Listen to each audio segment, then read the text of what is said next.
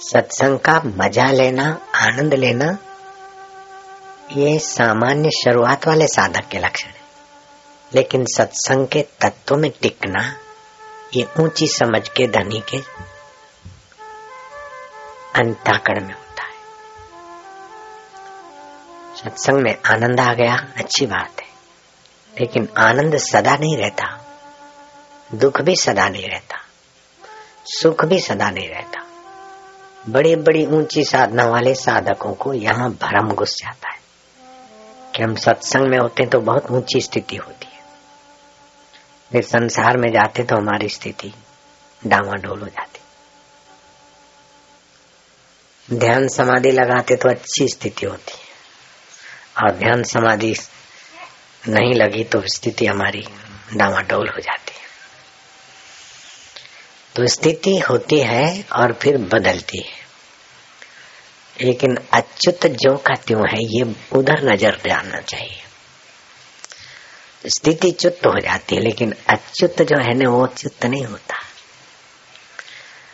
अंतकरण में राजसी वृत्ति आई, तामसी आई, सात्विक आई तो बड़ा अच्छा लगा, आनंद आया।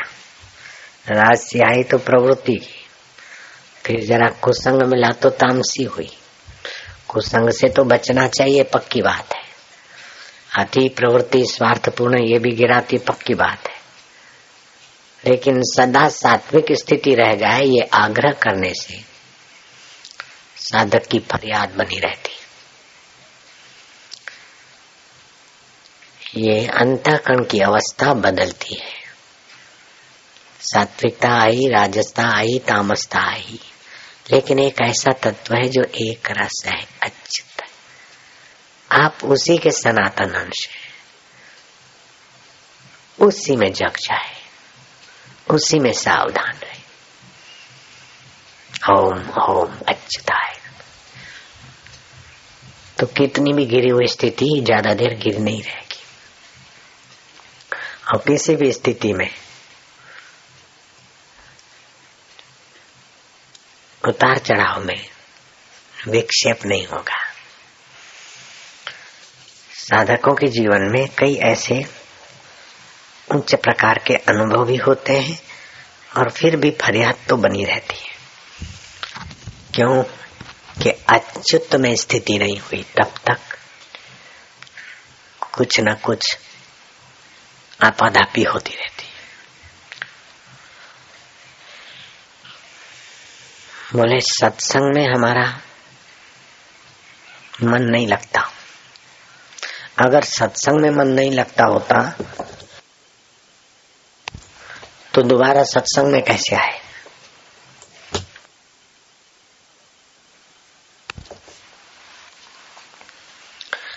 मन लगता है, लेकिन सत्संग में मन टिकता नहीं, वो स्थिति टिकती नहीं, क्योंकि अंतकरण और मन, कहीं भी एक जगह टिक जाए तो वो अंतकरण और मन रहेगा ही नहीं।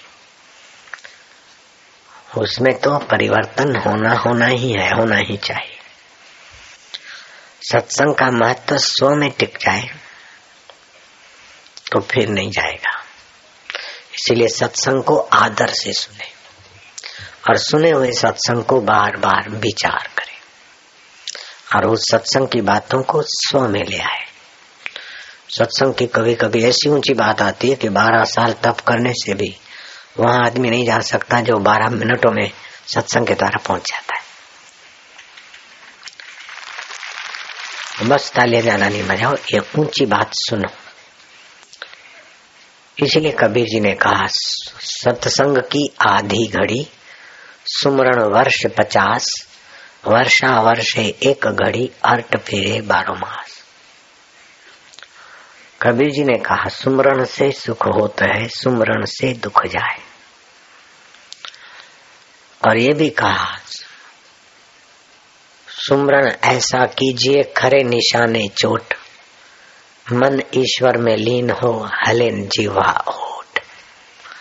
तो शुरू शुरू में जीवा होठ हलाते हैं हर्ष जाप करते पाप नाशिनी ऊर्जा बनती फिर दीर्घ उच्चारण करते तो कार्य साफल्य ऊर्जा बनती, शक्ति बनती। और उसके बाद प्लुत उच्चारण करते हैं तो हले न जिह्वा होठ की स्थिति बनती है। लेकिन वो स्थिति बनती है, फिर स्थिति है ना बनी। अब यहाँ खास सजगता चाहिए। स्थिति बनी। लेकिन स्थिर तत्व और स्थिति बनने वाला अंतकरण में भेद यहाँ पता चलता है। यहाँ कहते हैं, गुरु कृपा ही केवलम शिष्य से परम मंगलम।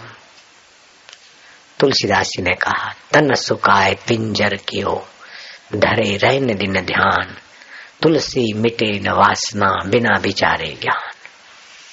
समर्थ रामदास ने दास बोध में लिखा कि अगर मोक्ष चाहिए ऊँची आध्यात्मिक उन्नति चाहिए तो अद्वैत ज्ञान का आश्रय लेना चाहिए।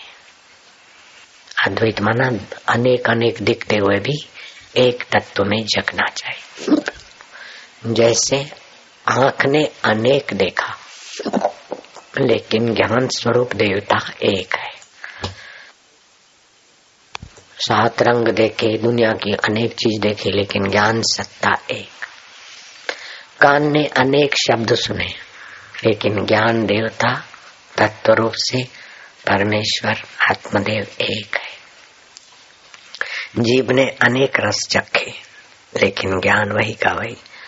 जो देखने में आया, जिसने सत्ता दी, वही चखने में देता है, वही सुनने में देता है। वही सूंघने की अनेक चीज़ें, लेकिन ज्ञान एक।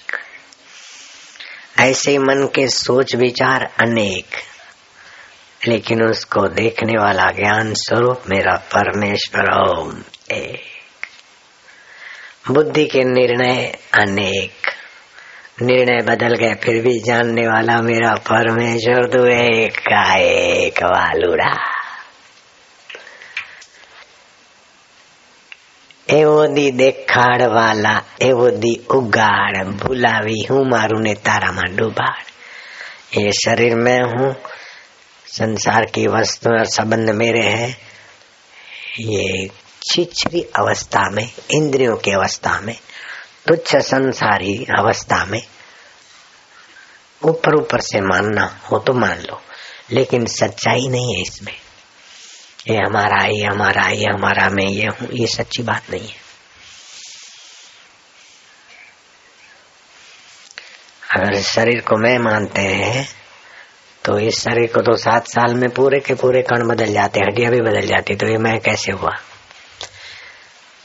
कोई विज्ञानी ये सिद्ध नहीं कर सकता कि आप जो, ये शरीर जो है, आप ही है। और कोई दर्शन शास्त्र भी सिद्ध नहीं कर सकता कि ये जो दिखने वाला शरीर है, आप है। आप ज्ञान स्वरूप अच्युत के सनातन सपुत है। तो बुद्धि के निर्णय बदल गए, उसको जान, निर्णयों की समझ देने वाला ज्ञान स्वरूप तुम्हारा आत्मदेव का वही है। वहाँ टिकना है। शरीर की अवस्थाएँ बदल गई, उसको जानने वाला ज्ञान देवता परमेश्वर। जो सत्य है, वो चित्त है, वह आनंद स्वरूप है, ज्ञान स्वरूप है। और सभी का अंतर आत्मा होकर बैठा है।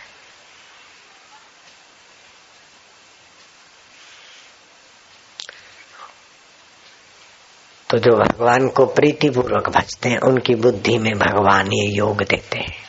ज्ञान योग। भक्त की भक्ति सफल हुई, भक्ति योग। कर्मी का कर्म सफल हुआ, कर्म योग। कर्म योगी चाहे देखेगा कि कर्म प्रकृति में हो रहे शरीर प्रकृति का, संसार प्रकृति का प्रकृति का ऋण उतार, उतारने के लिए प्रकृति की सेवा किया। मैं प्रकृति से परे परमात्मा में हूँ। ये कर्म योग का फल भक्ति योगी कहेगा कि सब भगवत ज्ञान स्वरूप चैतन्य का ही विलास है। सिया राम मई सब जग जानी, करी प्रणाम ज़ोर जुग पानी। एकत्व आ गया। और ज्ञान योग में कि वृत्तियाँ अनेक, रूप अनेक, रंग अनेक अंतकण की दशाएँ अनेक।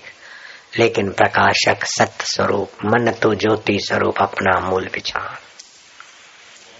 चाहे भक्ति योग से जाओ, ज्ञान योग से जाओ, कर्म योग से जाओ, लेकिन आओगे वही उस सत्य स्वरूप में, चेतन स्वरूप में आनंद। स्वरूप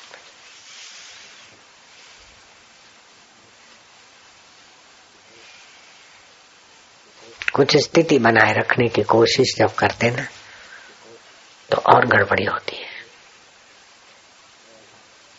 तो जैसा हो, ऐसा होने दे। शास्त्र मर्यादा के अनुसार तो लगाम तो लगाना है, गलत रास्ते को। लेकिन लगाम लगाएँगे, त्यों उछल कूद करेंगे, उसको महत्व ना दो। बुरे विचार आए तो उससे भिड़ो मत अथोन से जुड़ो मत। अच्छे विचार और अच्छी स्थिति आई तो भी उसके अधिष्ठान का ज्ञान, सुमृति वो अच्छी स्थिति को लंबा करेगी और स्थिति बदली तो भी, परम स्थिति के प्रभाव से उस स्थिति की भी परवाह नहीं रहेगी। जैसे हम एकांत में रहते ध्यान भजन करते या गुफा में रहते थे उस समय की स्थिति अभी लेने देने में और डांट रोनी लेकिन कोई फ़र्क नहीं पड़ता। इसका अभ्यास, सत्संग का अभ्यास आदर पूर्वक साधन का अभ्यास आदर पूर्वक वशिष्ठ जी महाराज कहते हैं कि राम जी, एक तिनखा मिटाना होता है, तभी भी प्रयत्न करना पड़ता है तो कई जन्मों के जीव भाव के संस्कार। अंतकरण से जुड़ने के संस्कार लगे हैं। जगत की सत्यता, ये त्रिलोकी मिटानी। त्रिलोकी की सत्यता मिटानी। सत्य उसे कहते जो तीनों काल में एक जैसा रहे। असत उसको बोलते जो तीनों काल में ना हो। तो ये जगत न असत है, न सत है। हो हो के बदल बदल के माया का खेल। अब बदल परमात्मा की। खबर देने वाला है ये जगत। लेकिन जो बदलने वाले जगत को सच्चा मानकर उसी, उसमें सुखी होने के लिए अपने को फेंकता है। उसकी दशा ऐसी हो जाती है, जैसे पतंगी रात की गाड़ियाँ चलती है, हाईवे पर ट्रकें, बसें, कारें तो उजाला देखकर वो पतंगे खेत खलियों में से भागते हुए आते हैं मज़ा लेने के लिए। और मज़ा मज़ा में छटपटाते रहते, थोड़ा मज़ा मिला, गिरे, फिर ठीक हुए। फिर मज़ा लिया गिरे फिर ऐसे करते करते आखिर सुबह होते होते मर जाते। और कोई बचाते बेहोशी हालत में फिर कौए और पक्षी सुबह चुग लेते ऐसे ही जो